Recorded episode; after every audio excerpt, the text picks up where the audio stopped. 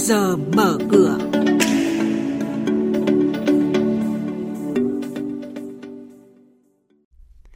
Thưa quý vị và các bạn, Việt Nam đã chính thức nghiên cứu xây dựng và thí điểm sử dụng tiền ảo. Nhận định của chuyên gia phân tích về diễn biến đáng chú ý trên thị trường kim loại thế giới. Những thông tin này và một số hoạt động giao dịch đáng chú ý khác sẽ các, sẽ được các biên tập viên của chương trình cập nhật đến quý vị và các bạn trong bản tin trước giờ mở cửa ngày hôm nay.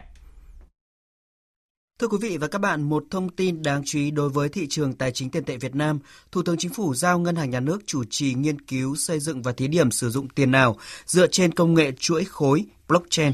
Thời gian Ngân hàng Nhà nước thực hiện là từ năm 2021 đến năm 2023.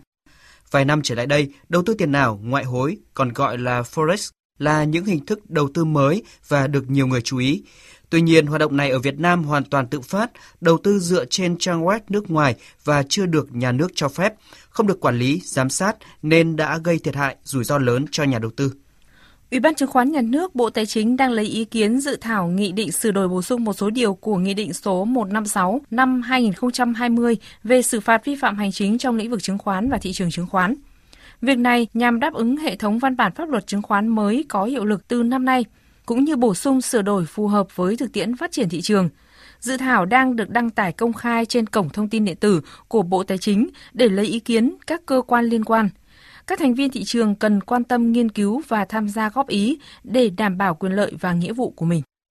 Lãnh đạo Ủy ban chứng khoán nhận định thị trường 6 tháng cuối năm dự báo tiếp tục có bước phát triển mới, nhưng các thành viên thị trường cần có sự thận trọng bởi thị trường luôn luôn có hai mặt thuận lợi và rủi ro. Do đó, từng nhà đầu tư cần cân nhắc quản trị rủi ro để thị trường có thể phát triển bền vững. Đặc biệt, Phó Chủ tịch Ủy ban chứng khoán Phạm Hồng Sơn khuyến nghị cả công ty chứng khoán lẫn nhà đầu tư cần cẩn trọng với hoạt động cho vay ký quỹ, margin để góp phần giúp thị trường chứng khoán phát triển bền vững. Về diễn biến giao dịch trên thị trường chứng khoán, hôm qua thị trường có phiên khởi đầu tháng 7 khá khởi sắc khi dòng tiền trở lại mạnh mẽ, kéo VN Index tiến gần đến 1.420 điểm. Trong các nhóm cổ phiếu, tích cực nhất là nhóm chứng khoán. Thanh khoản cao nhất thị trường là cổ phiếu HPG với gần 40 triệu đơn vị khớp lệnh. Sau đó là nhóm ngân hàng như VPB, STB, CTG, MBB. Với kết quả giao dịch ngày hôm qua, thị trường chứng khoán sẽ mở cửa giao dịch sáng nay với VN Index khởi động từ 1.417,08 điểm, HNX Index bắt đầu từ 325,72 điểm, còn Upcom Index là 90,44 điểm. Quý thính giả đang nghe chuyên mục Trước giờ mở cửa phát sóng trên kênh Thời sự VV1 từ thứ 2 đến thứ 6 hàng tuần trong theo dòng Thời sự sáng. Diễn biến thị trường chứng khoán Biến động giá hàng hóa được giao dịch liên thông với thế giới trên Sở Giao dịch Hàng hóa Việt Nam. Nhận định phân tích sâu của các chuyên gia tài chính, cơ hội đầu tư được cập nhật nhanh trong trước giờ mở cửa.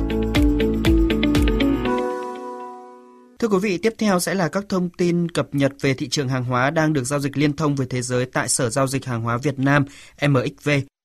Chúng ta cùng nghe nhận định của ông Đoàn Bảo Trung, trưởng bộ phận thông tin thị trường của Sở Giao dịch Hàng hóa Việt Nam. Thưa ông, xin ông cho biết thị trường kim loại thế giới vào đầu tháng 7 này có những thông tin và diễn biến nào đáng chú ý ạ? Sau cú giảm mạnh vào giữa tháng 6 thì ờ, thị trường kim loại quý vẫn chưa hoàn toàn hồi phục do các nhà đầu tư vẫn đang cần thời gian để hấp thụ hoàn toàn tác động từ đợt bán tháo trước đó. Thêm vào đó, gần đây thì ờ, không có tin tức cơ bản nào ảnh hưởng quá mạnh đến giá, nên cả bạch kim và bạc đều đang hình thành xu thế đi ngang. Giá bạc thì đang đi ngang trong khoảng từ 25,5 đến 26,5 đô la Mỹ trên một ao, còn ở biên độ dao động của bạch kim là từ khoảng 1.040 đến 1.100 đô la Mỹ trên một ao.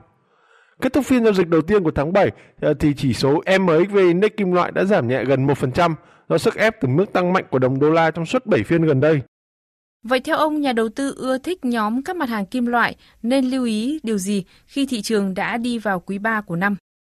Trong ngắn hạn thì ờ, các chính sách tiền tệ của Fed cũng như là diễn biến đồng đô la Mỹ vẫn là yếu tố dẫn dắt thị trường kim loại quý. Hiện nay thì cả hai mặt hàng bạc và bạch kim đều đang tích lũy đi ngang để chờ đợi động lực bứt phá. Trong tối nay thì à, Cục Thống kê Lao động Mỹ sẽ công bố hai số liệu quan trọng về à, bảng lương phi nông nghiệp và tỷ lệ thất nghiệp của Mỹ trong tháng 6. Các chỉ số kinh tế vĩ mô này à, giúp đo lường sức khỏe của nền kinh tế Mỹ và thường có tác động rất lớn đến thị trường hàng hóa, đặc biệt là các kim loại quý. Vâng, xin trân trọng cảm ơn ông.